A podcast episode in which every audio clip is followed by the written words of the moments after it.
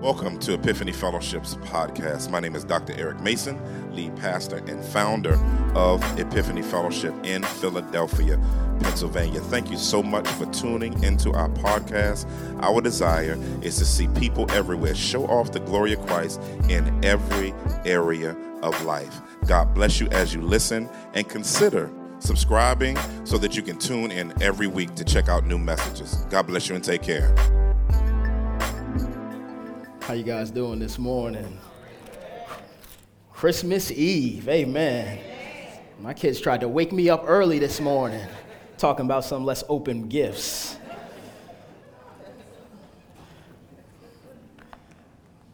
That's the one thing I don't like about Christmas. My kids have been asking me about Christmas since July. Every day. Is it Christmas yet? Anyway, uh, always a joy and a pleasure to be before you. Um, so thankful, again, every opportunity I get to, to bring the word, to bring God's word uh, before you. I know most preachers say I'm not going to be long, uh, but I, I, am going to say what, what I got to say this morning. I'm going to get on out your way. Amen, somebody. Um, uh, if, if you would, though, if you would stand to your feet as we read God's word and open your Bibles to John chapter 1. John chapter 1 beginning at verse 9. We're going to read down to verse 13. John chapter 1, beginning at verse 9, down through verse 13. If you're there, say amen. Amen. amen. That's enough of an amen. All right. Uh, on three, go ahead and start reading. One, two, three.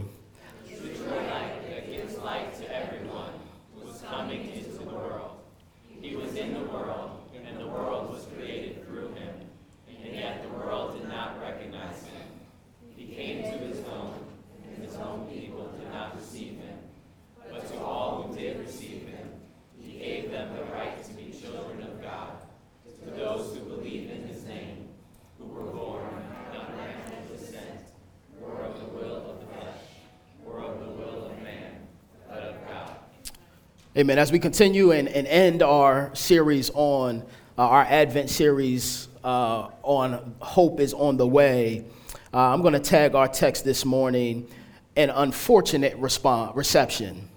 An unfortunate reception. Let's pray. Father, we are so thankful and grateful for your mercy towards us, your kindness towards us. We are thankful that you sent your son Jesus to be a light to the nations, that we might see the light, that we might know him for who he is, that we might receive your word, that we might know who you are. As your word later says, that he came uh, so that he might reveal who you are. Uh, and so we are thankful that through your word, we have a clear picture of who Jesus is. There are many who have come along that have tried to dissuade us from believing your word. There are many who have said that this is not the real picture of who Jesus is, but God, there is clarity in your word.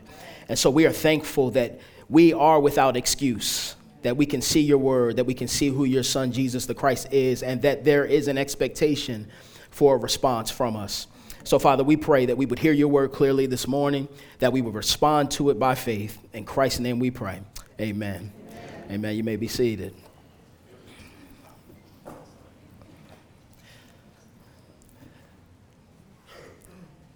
I'm, I'm not a huge Christmas person. I'm more of a Thanksgiving person. I think I, pre- I said that last time I preached, right? How people always try to rush me past Thanksgiving to get to Christmas, right? Um, the one thing, though, that I do love about Christmas is the music.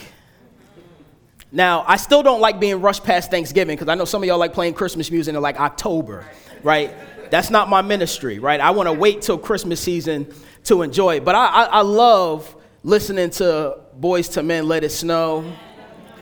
You know, I, I, I just, I love it. You know, then Brian McKnight come in on the second verse and, you know, and kill it. Now, I can't listen to it in July, but in Christmas time, you know, I'm, I'm there all day long. But there's, there's, there's another song uh, that has become extremely popular over the years and has been covered by so many various artists um, and, and, and if I sang it, you guys would know it. Now, I can't sing, but, but I'm feeling in the Christmas spirit. So, I, I, but no, listen, listen, listen. If if I start off on the wrong note, go ahead and just just get me back to where I belong. Right? You know, like it's now it's it's a little song that goes like this. It's, it says, "Hang on the mistletoe, I'm gonna get to know you better." What's the next words? This Christmas. Y'all don't know the rest of the song? Yeah, there we go.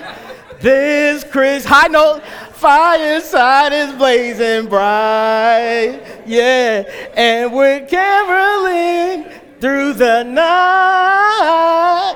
And this Christmas will be a very special Christmas. Y'all, y'all like that? Y'all like, yeah, yeah, yeah. Y'all wasn't expecting that, was you? Y'all wasn't expecting that, was you? Now, now, now, now, uh, imagine, imagine with me for a minute. Imagine with me for a minute. Imagine that you had written that song. Right? Imagine that, that you had written that song and, and that this song became what essentially is like the black national anthem for Christmas. if I can be honest, right? Now imagine that you wrote this song, that this song was so popular that it became the national anthem for Christmas for an entire community of people. And then imagine that whenever somebody heard this song, they didn't think of you, they thought of somebody else.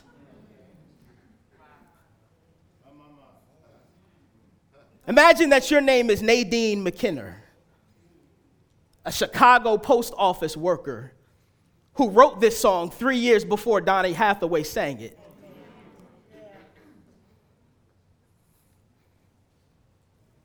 Now, if I walked around the street and, and that song came on and I told everybody, man, I wrote that song, they wouldn't believe me. Oh, like, man, that's Donny Hathaway song. Everybody know that's Donny's song. Everybody know, everybody know Donny sang that thing. But imagine for just a minute that your hard work went to somebody else. The credit that rightfully belonged to you was in somebody else's hands. Now, even though people wouldn't believe me, I, I, I, could almost not fault them for not believing me. But I still would be very upset that I had to provide proofs to you to try to convince you. I would have to pull out records of receipts to show you just to prove to you something is true that I already know to be true.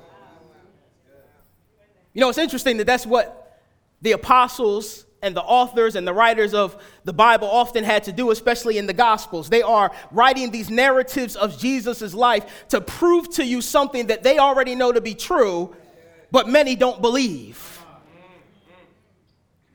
Matthew writes his gospel and he says, Jesus, this, this Jesus who I'm about to tell you about is the Messiah, the one who is to come. Mark says that this Jesus is the suffering servant sent from God. Luke wants to explain to you how this Jesus is the Son of Man. And now we get to the book of John. And John, he writes his narrative, he writes his gospel a little bit differently. He doesn't build his argument and then crescendo at it at the very end with the resurrection. No, John starts his gospel off at the very beginning and say, I want to get things straight so that you don't get it confused. I'm starting this book off to let you know that Jesus, the one I'm about to tell you about, is God. Just so you don't get it twisted, I want you to come in. When you read this book, I want you to read it from the lens that Jesus is God. My argument starts with, in the beginning was the Word and the Word was with God. And the Word was God. When you read the rest of the book, you better read this book in light of the fact that Jesus, the Word, is God. That's where we find ourselves when we get to verse uh, number nine, which actually brings me to my first and only point this morning as we talk about hope is on the way an unfortunate response. My first and only point, if there's nothing else you don't hear from me, I want you to hear this. Hope brings the expectation of a welcoming response. Well, well, Hope brings the expectation of a welcoming response. Look with me at verse number nine. It says that the true light, the light that gives uh, the light uh, that gives light to everyone was coming into the world. Now, uh, he says the true light that gives light to everyone. That word light uh, is photizo or to light up, to expose, to bring light. Jesus says in John 12, he says, I have come as a light into the world so that everyone who believes in me would not remain in darkness. He says that this light is a true light, which lets us know that there are other lights that can be shown, but they are not the true light. Here, John is making the distinction that there is light in the world, but the light that I'm telling you about is the true light. This true light is the standard by which all other light will be judged. He says, he says the not only is it the true light that sets the standard of what is true for all else that we hear, that we see, that we experience, but he says this, this true light is for everybody. He says, he says that, that this true light gives light to everyone. There's, there's a couple things that, that, that John wants us to know as we think about the idea of this true light that brings light to everyone. Later on in verses 10 and 11, he'll talk about how this true light that brings light to everyone even comes to those who are hostile to God. But here he there's a couple things he wants us to know. He's, he says there, there, there's some things I want you to know about this light that make it true and that make it distinct and that make it very different from any other light that may be out there. He says this number one, this light invades the darkness, shining on every person and exposing him or her for who they are. What, what, does that mean? That means that Christ, as the light, shines on each person, either in salvation or in illuminating him with regard to his coming sin and judgment. So there is there, the, the one of the jobs of the light is to expose who you really are. It, it, it shines itself on you to let you know whether or not your deeds are evil or your deeds are good. Whether or not you are following God or whether or not you are rejecting Him. The, the, see, you, you can fool yourself and you can fool other people, but you can't fool the light. Not, not only that, but he says, he says, not, not only does the light let you know who you really are and, and oftentimes let others know who you really are, but, but the light doesn't exempt anyone. I mean, it means the, the light is universal, right? It, it exposes everyone, it shines on everyone. This, this light doesn't exempt you. You are not exempt from being shown in the light. And even though you might get away with your mess for a little while, eventually the light is going to shine right on it. Not only is the light invading us and showing us who we are, not only does it not exempt us, but in this course of the gospel, uh, it divides the audience and the hearers. So not only does light shine on you, not only does light not exempt you, but the light also divides. And in chapter 3, we see Jesus say in verses 19 through 21, he says, This is the judgment. Now, the judgment divides. This is the judgment. The light has come into the world, and people love darkness rather than light because their deeds were evil. For everyone who does evil hates the light and avoids it, so that his deeds may not be exposed. But anyone who lives by the truth comes to the light, so that the works may be shown to be accomplished by God. So he's letting us know that, that light divides, so that those who don't like the light because they love their darkness, they love evil, they love their sin, it says those types of people avoid the light. They avoid being exposed because they know that what they're doing is evil. But those people who are righteous, those people who are walking in the ways of God, they don't mind being exposed by the light because they ain't got nothing to hide. The light exposes us for who we are. The light doesn't exempt us, and the light divides us to let us know which side of the line we fall on, whether for God or for evil. It, it, what's, what's interesting about this light is this, this brings up the idea often referred to as the scandal of particularity in Christianity. What that means is that this light is a specific light. There is only one light. That's why John references it as the true light. This light that he's referring to is Jesus, who is the Christ, meaning that in order for you to believe, you have to believe in a specific person that existed at a specific point of time in a specific place. The, God, the scandal of particularity means that there is only one true light that you can believe in, and his name is Jesus. And he existed two years ago, 2,000 years ago, not two years ago, but 2,000 years ago in Jerusalem and in that area. And he existed born of a virgin. And he had a mother named Mary, and he had sisters and brothers, and he preached and he taught and he healed the sick and he made the lame walk and the blind see. And if you don't believe in that Jesus who existed then, who was that type of person, then you might not be following the true light. See, the true light is very specific. It's not a general idea, it's not an esoteric thought. There aren't many ways to the true light. There is one true light, and you have to believe in this true light in order to be saved. John is claiming that in Jesus we have received the real thing the truth from which all truth flows, and the criteria for recognizing truth wherever it may be found in the true light. Look with me at verse 10. He says, Now, this true light, this one who was also referenced as the world, the word earlier, he says, He was in the world, and the world was created through him, and yet the world did not recognize him. Now, John uses this word, this word world, uh, cosmos, and it's an important theological term in John's writing. Not just in this gospel, but also in, in his epistles. First, second, and third John, he uses this word often. Matter of fact, in this gospel alone, John uses this word 78 times. Now, this word sometimes can have a neutral sense, but in many ways and in many regards, it has a negative connotation attached to it in most of its uses. It essentially means, as in the latter part of this verse, see, here it's neutral. When he says he was in the world and the world was created through him, those are neutral, talking about the created order. But by the time we get to 10c or the latter part of the verse where it says, Yet the world did not recognize him, this is when it comes in, the negative connotation comes in. And what he means by this is he is saying it is the sphere of creation that lives in active rebellion against God. So it's not just the created order, it is the sphere of rebellion of humanity that is living in active rebellion against God. That's, that's, that's important for us to know because he says that Jesus, this, this light, was in the world the world that he created, and yet the world, what he had created, didn't recognize him.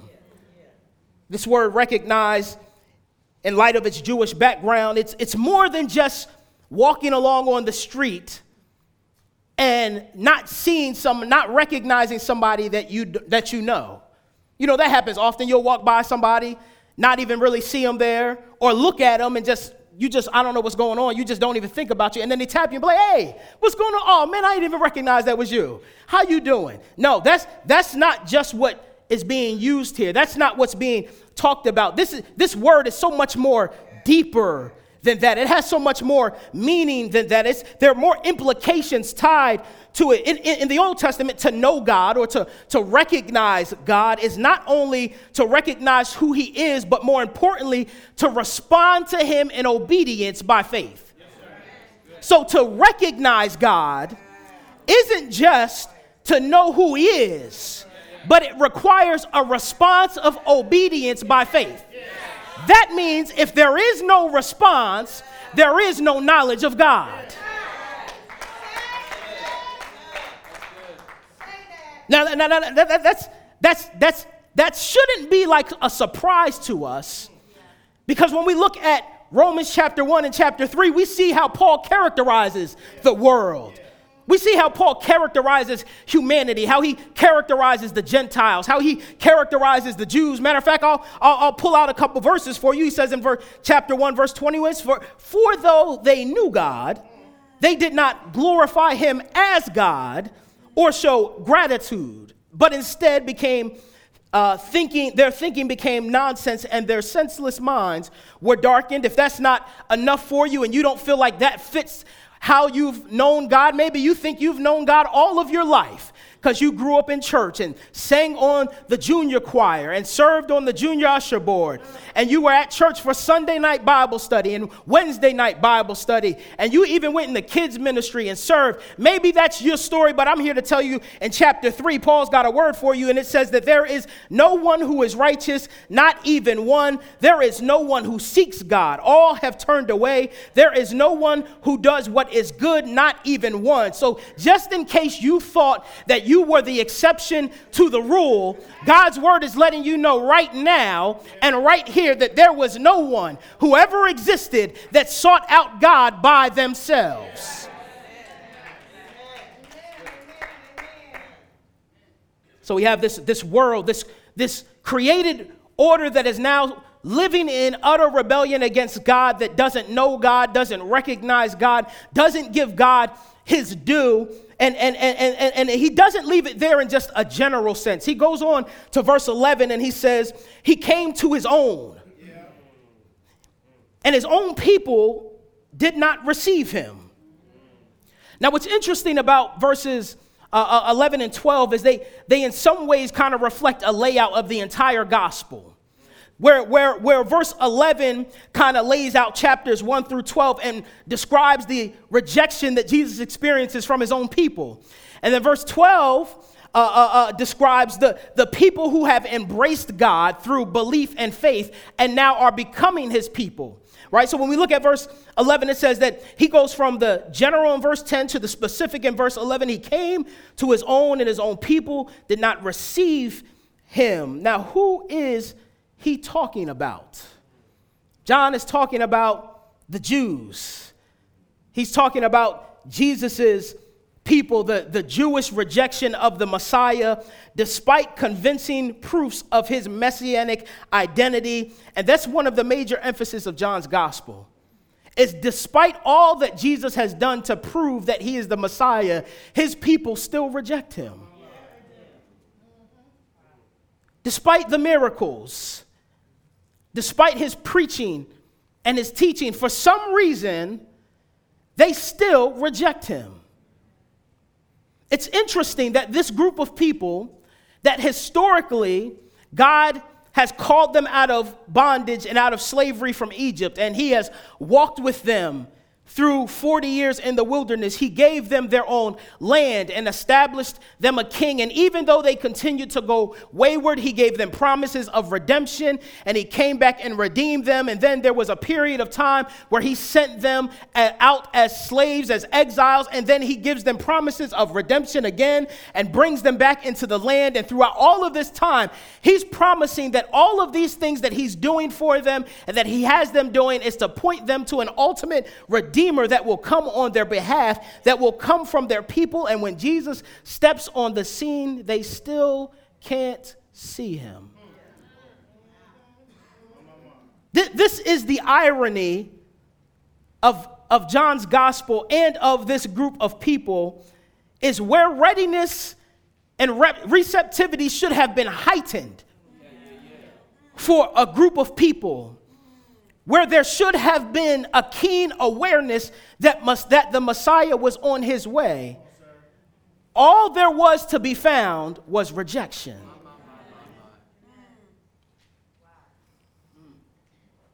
You know, there's something that goes on on uh, social media. For, for all the reasons that I dislike social media, there are some good things about it. One of the great things that I love about social media is you get to see the creativity that exists in the world from other people that you otherwise would have missed out on. Whether it be, you know, comedy sketches or songs or paintings or dances or just things that are happening in the world where you just appreciate humanity because those things are going on, right? Now, there, there's something that happens which, which I find extremely funny. It may not be funny to you, but for me, it's extremely funny um, when, whenever something racial happens in, uh, in society, which is happening obviously a lot lately, right? Not that it's happening more, it's just more visible because of social media. But whenever something happens that just really offends the black community, one of the first places I go for my solace is to black Twitter. Maybe you don't know what I'm talking about. If you have a Twitter account, just, just go to the search bar and type in hashtag black Twitter. If you don't have a Twitter account, borrow somebody's and just go read, go, go read through it. But w- what happens is, whenever something terrible happens, one of the ways that for some reason we try to console ourselves or soothe our pain is we kind of make a mockery of the thing that happens to make ourselves laugh because laughing through that pain is somewhat therapeutic, right? But, but, but, so there's this thing called Black Twitter. I go there to get laughs to kind of help me cry through, you know, my frustrations. Uh, but every once in a while, you'll see something happen and you'll see a statement like this show up on Black Twitter. We, the delegation, would like to trade in Stacey Dash or Omarosa, whoever it may be, for a couple packets of hot sauce and some Cheddar Bay biscuits. Mm-hmm. Right?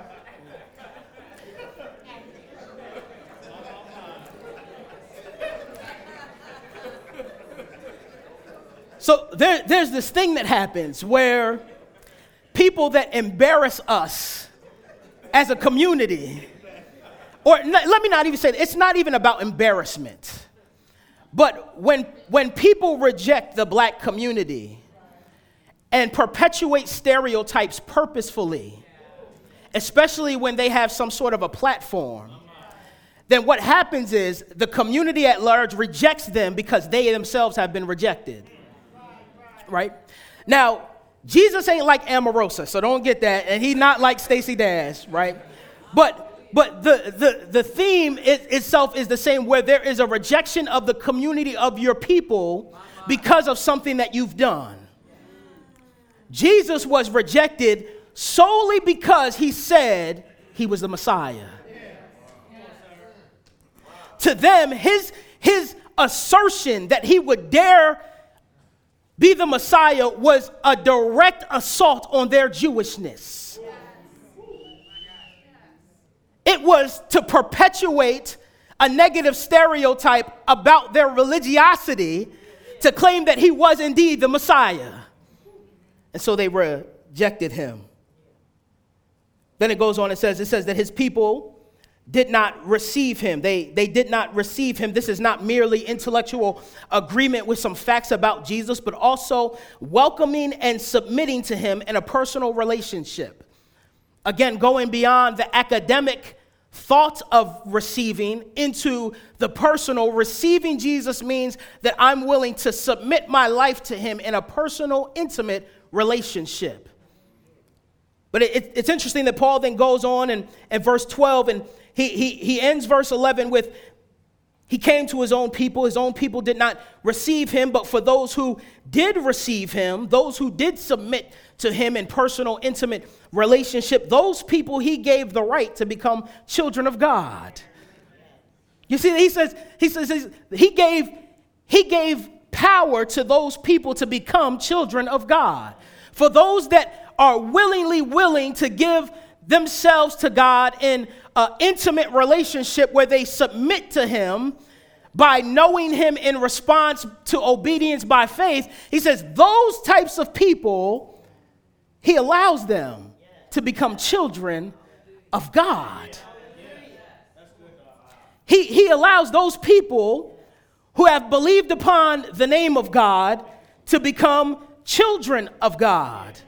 Not, not just a friend of God, not, not just a next door neighbor of God, not, not, not, just, not just a co worker of God. He's, those people who have believed upon that name have been given the right to become children of God.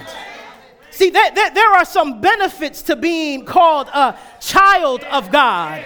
I, I, I don't know about you, but I don't treat everybody else's kids the way I treat my kids. See, the, the hard work of my inheritance that I leave behind, I'm not giving it to some stranger. I'm giving it to my kids because they are my children, which means they are now called by my name, which means everything good that I have belongs to them because they are children. Those who did receive him, he gave them the right to be called children of God. To those who believe in his name, that believe in his name means to put their confidence in him. It, in some language, it means that they hung on to him with their heart. I, I, like how one how one translation says it says that they it says that they Pastor Larry it says that they they leaned on him heavily. That, that's that's what it means when when you put your belief in God, when you put your trust in God, when you put your faith in God, it means that you take all of yourself with nothing left behind and you put all of your weight on Him so that He can hold you up. Now, I, I, I don't know if y'all have ever done this, but, but, but every once in a while, when you want to really try and see if somebody, like if you trust somebody, they do these little experiments, right? And they put somebody behind you and you stand here and they tell you, put your arms here and close your eyes, and then you just lean back, right? Now, now for me, I don't trust y'all that much. I'm just gonna be honest with you, right? Like, like I'm I'm a big boy. So ain't gonna be none of that putting all my weight leaning heavily on you, because some of y'all can't hold me up. But but but but listen here, I I, I thank God that when Jesus holds me up, it's more than just my body, it's more than just my problems, it's more than just my disappointments, it's more than just my fears, it's more than just my frustrations, it's more than just my bank account, it's more than just anything else that I can bring to Him. When He holds me up, He holds all of me.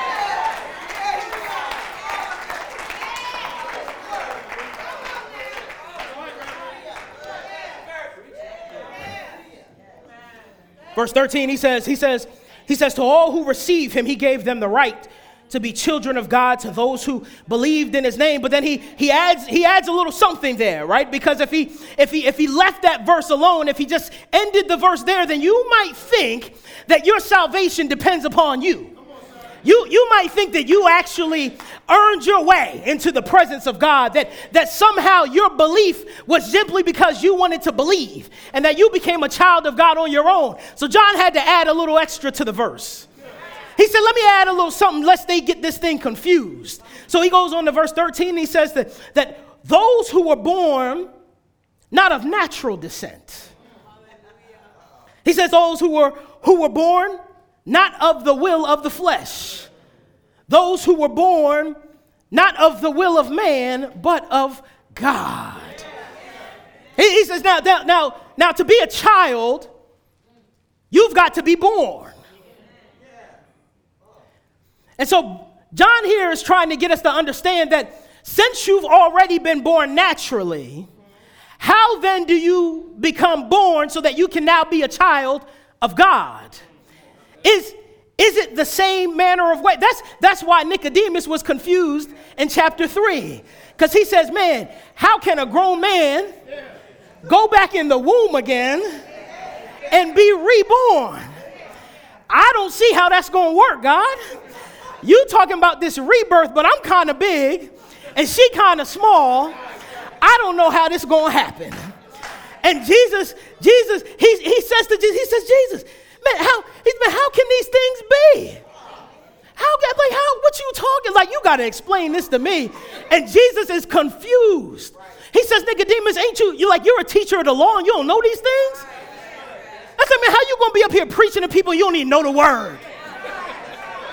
How you gonna open up the text and you don't even know the word for yourself?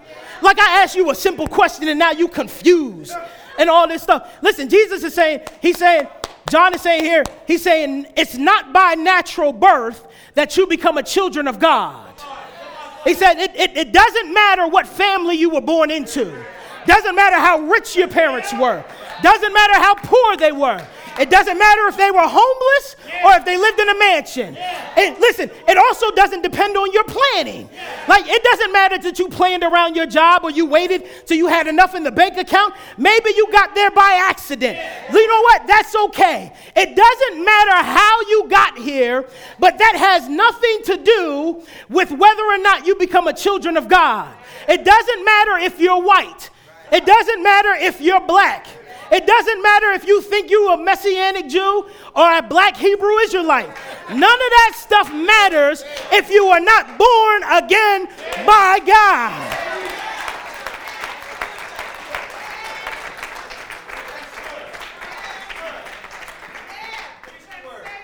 To be born again by God is directly tied to belief in his name. He says, there, there, there, there's nothing you can do to manipulate being a child of God. You can't earn your way in, you can't buy your way in, you can't study your way in.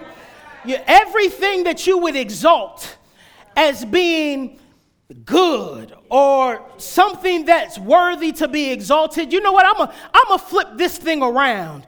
In order for you to be a child, I don't care about the natural exaltation that you guys give man. What I want you to do is something foolish. I want you to believe that there was a baby born from a virgin. I want you to believe that this virgin never actually touched a man in her life. I want you to believe that this baby would grow up and have favor placed upon him with God and man. I want you to believe that this baby would grow into a man and live a perfect life. I want you to believe that this baby would grow into a man and die a perfect death. Then I want you to believe that this baby who grew into a man and lived a perfect life and died a perfect death would then go up on the cross and voluntarily give his life for all of those who rejected him. And then he would stay in the grave for three days, just long enough for you to think that he was really dead. And then that baby who became a man would get up with all power in his hand, and that he would ascend to the glory that's on high. But not only that, that he would leave some old raggedy men behind to tell everybody about the story of this Jesus and that they would establish some churches that would go out and preach the gospel and tell you this foolish message. And the only way for you to become my child is to believe.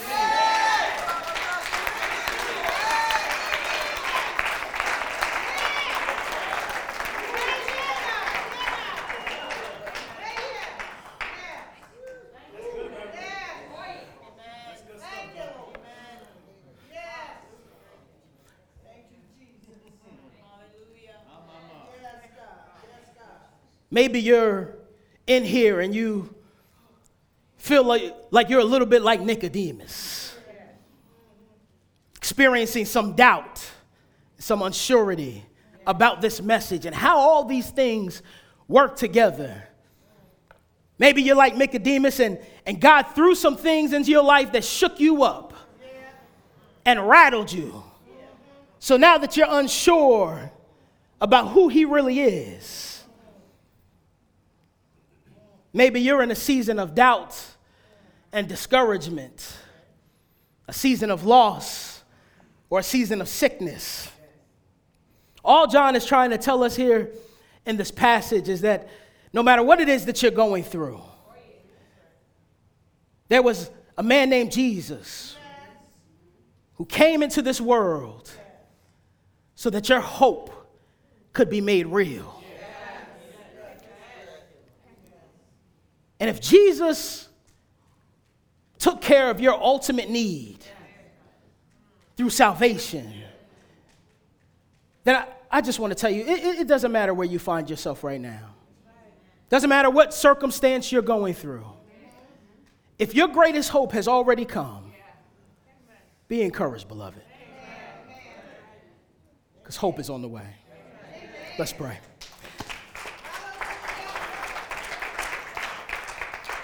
Our Father and our God, we are thankful. Thank you, Lord. Thank you, Lord. Thank you, Lord.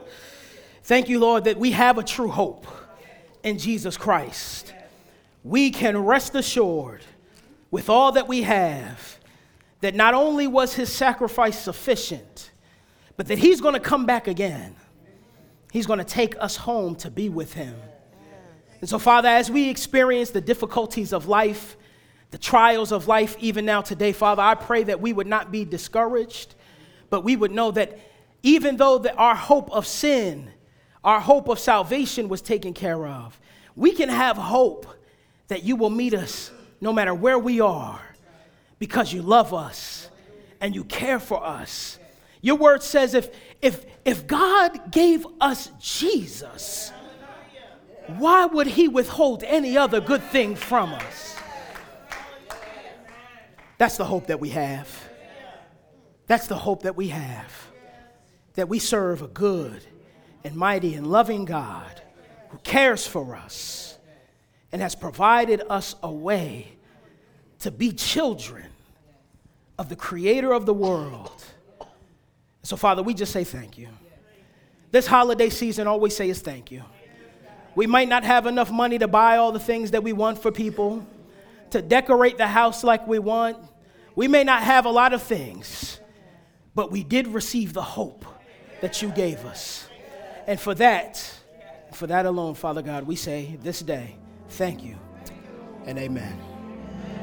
Thank you for tuning in to today's message. I hope that it was a blessing to you and it was aiding in your life to help you to show off the glory of Christ in every area of life.